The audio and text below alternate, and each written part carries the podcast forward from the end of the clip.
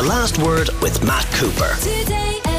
And you're welcome back to The Last Word. Brian Lloyd from entertainment.ie is with us. Brian, there's only one movie I think hmm. most people want to see this week, and it is the return of Indiana Jones. Indiana Jones and the Dial of Destiny one of my favorite movies as a kid was Raiders of the Lost Ark, and it hasn't. I don't think it's gotten back to that kind of thing. Does this get anywhere close to it? It does a bit. I will say that it does a bit. I mean, certainly James Mangold, the director of it, has said that you know the touchstone for this was Raiders of the Lost Ark, and they were trying to kind of, I suppose, correct some of the issues, if for lack of a better word, uh, with Indiana Jones and Kingdom of, of the Crystal Skull specifically they reference the fact that Indiana Jones is well over the hill by now. I mean, let's not split hairs about this. Harrison Ford is 80 years of age, and his age is showing. There is no denying it. Yes, there is a 20 odd minute segment at the start where they use that kind of DH thing, and he does look kind of dead behind the eyes when they're doing that, like they still haven't got that technology right yet. But once you it past that and then goes into the sort of present of the film, which is 1969, we're back to the the Harrison Ford that we know, and the film does play with that. It does play with the fact that he is over the hill, that he is not as fast or as strong as he ever once was. But I think that's kind of in keeping with the DNA of Indiana Jones. And it does, it's in stark contrast to, you know, your Marvels and your DCs is that, you know, Indiana Jones was this character that was vulnerable. He was, very much inclined to take a beating from Nazis or, you know, Indian shaman or whoever it was that he was fighting on that particular story of the week. And in this as well, you know, Harrison Ford, well, Indiana Jones rather, he is older. So when he gets beaten, it hurts him more. When he has to run, he's not running as fast. But that again plays into the vulnerability of it. Looking at the cast of it, and they've obviously had a change of director as well. Steven Spielberg not doing this one, mm. but bringing in Phoebe Waller-Bridge has that worked? I think so. Yeah, I mean, definitely she has the kind of dry wit and the sort of icy humour that plays well with Harrison Ford, generally speaking.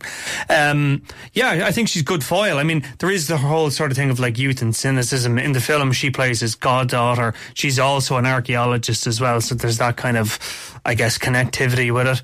Um, Mads Mikkelsen, fair play to him. The man understood the assignment. He was basically, I've got a North European accent. I've got a very big jaw. Turn me into a Nazi. Turn me into a Nazi, and I'll put the glasses on, and I can goose step across the screen with the best of them. And that's that's very much it. He knows his assignment there is just to get bopped in the face by Harrison Ford, and he plays it well. Same with Boyd Holbrook as well. He plays this kind of Alabama, very thinly racist uh, henchman as well. So yeah, it's perfect.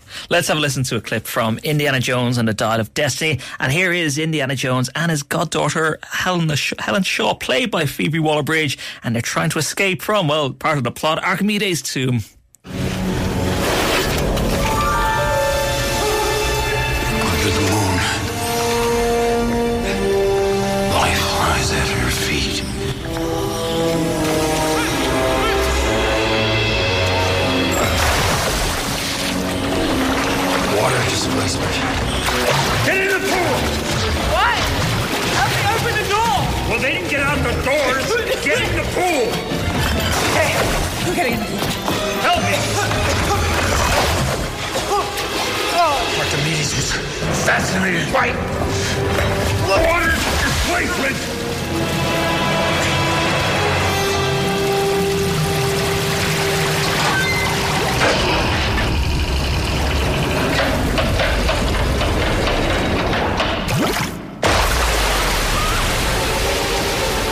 if we forget about the Kingdom of the Crystal uh-huh. Skull, if we forget about that, where does this one stand with the other three movies? I, if we were doing rankings, then I would go for myself. I would go Raiders of the Lost Ark, Last Crusade.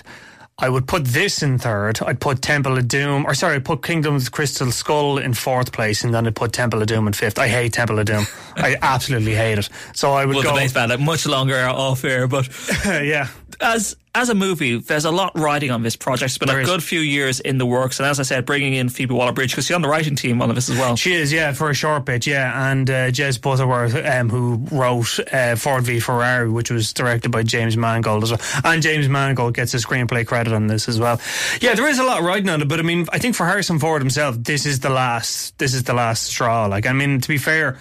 I think he's been very open about the fact that you know Kingdom of the Crystal Skull was not what it what it should have been. Certainly that monkey sequence with Shia LaBeouf was very, very mis, uh, misguided.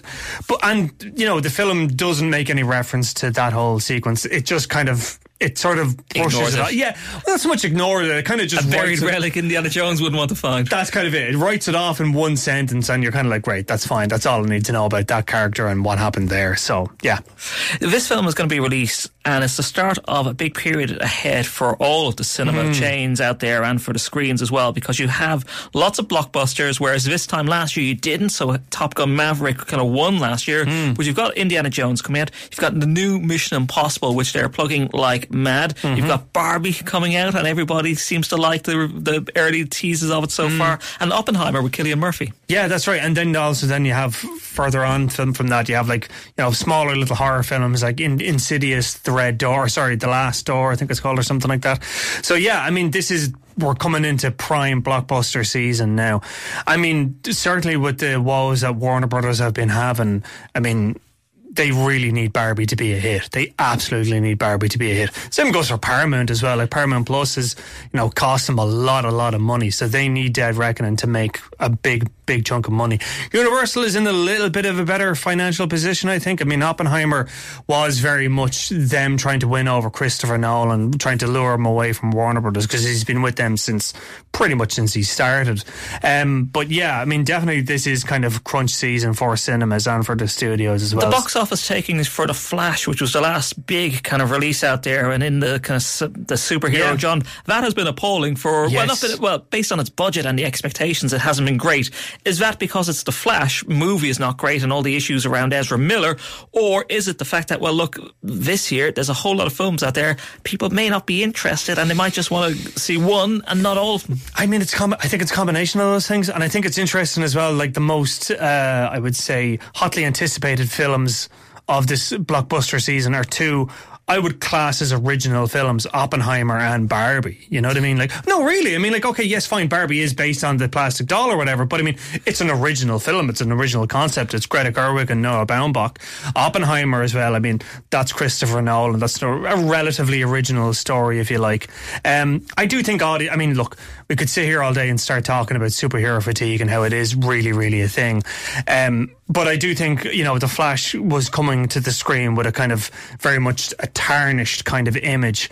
And the fact that they were planking, or sorry, they were, they were putting uh, Michael Keaton out forward, making him walk the plank for this, and you know do all the kind of marketing stuff. Whereas Ezra Miller was kind of sidelined, even though he was supposed to be the lead in the film. You know, um, but on top of that, then it wasn't. It was a. f- It was okay.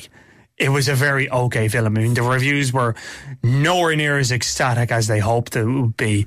Um, I think on Rotten Tomatoes, I think it's about like, I want to say it's at about 58, 59%. Like it's on the cusp of like, you know, rotten and fresh. Certainly, I know for myself, I give it three stars. And Well, DC are certainly they're locked into that superhero thing, and they've Oh, yeah. announced they've well they've confirmed this week the new Superman and Lois Lane having well having teased Henry Cavill coming back and then ditching him for somebody slightly younger. We now have the names of the people who will play Superman and Lois. yeah, David Corrin Sweat and Rachel Brosnahan. Rachel Brosnahan would be the more well known of Yeah. the two. People Marvelous Mrs. Maisel. Correct, yeah, exactly. And that series just finished up uh, last month, I believe. Brilliant of it. Really has the look. Kind of, you know, both of them I think are evoking Margot Kidder and Christopher Reeve. David Sweat, people might know him from The Politician, which was a series on Netflix. He was also starring opposite Mia Goth in the great horror film Pearl. Uh, he And played was in that HBO series, the kind of precursor to the Wire type of thing that came out. Yes, we own the city. Yeah. That's right. Yeah, and he was in that as well. Uh, But again, bit of an unknown. You know, not terribly as recognizable as Rachel Brosnan. But look, both of them have the look, especially him. Like he's got the big jaw, he's got the hair.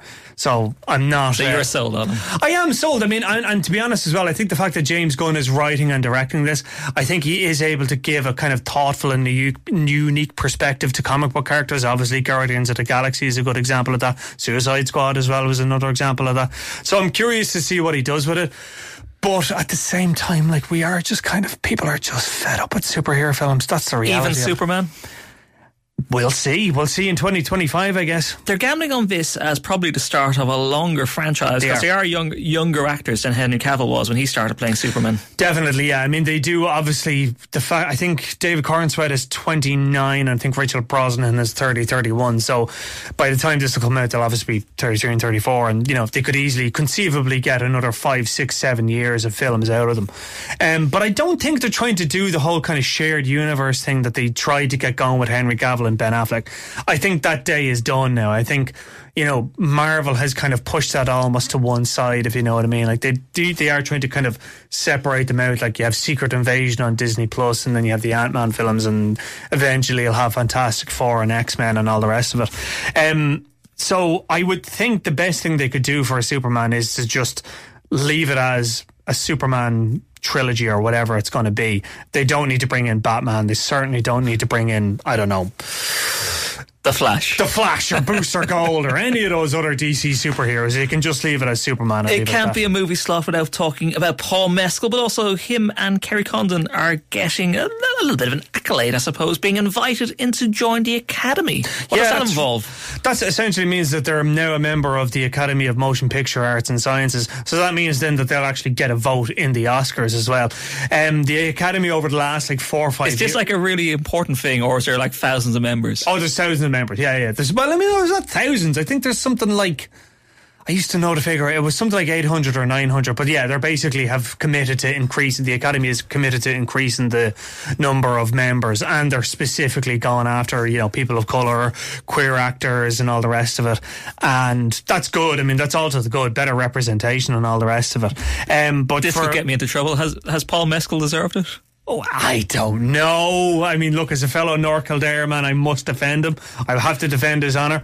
Has he deserved it? Well, I mean, he's certainly good. I mean, look, he's going to be in Gladiator too. That's going to be massive when that comes out.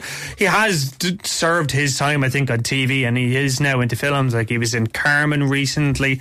Before that, he was in The Lost Daughter opposite Olivia Colman. So, yeah, I do think he's earned his stripes. Certainly, Kerry Condon has. Yes. So, yeah, I think they're. I, I think they're. Yeah, I don't think we're allowed to criticise Paul can't really- can't really, no. Brian Lloyd from entertainment.ie. Thank you very much for joining us. The Last Word with Matt Cooper. Weekdays from 4.30. Today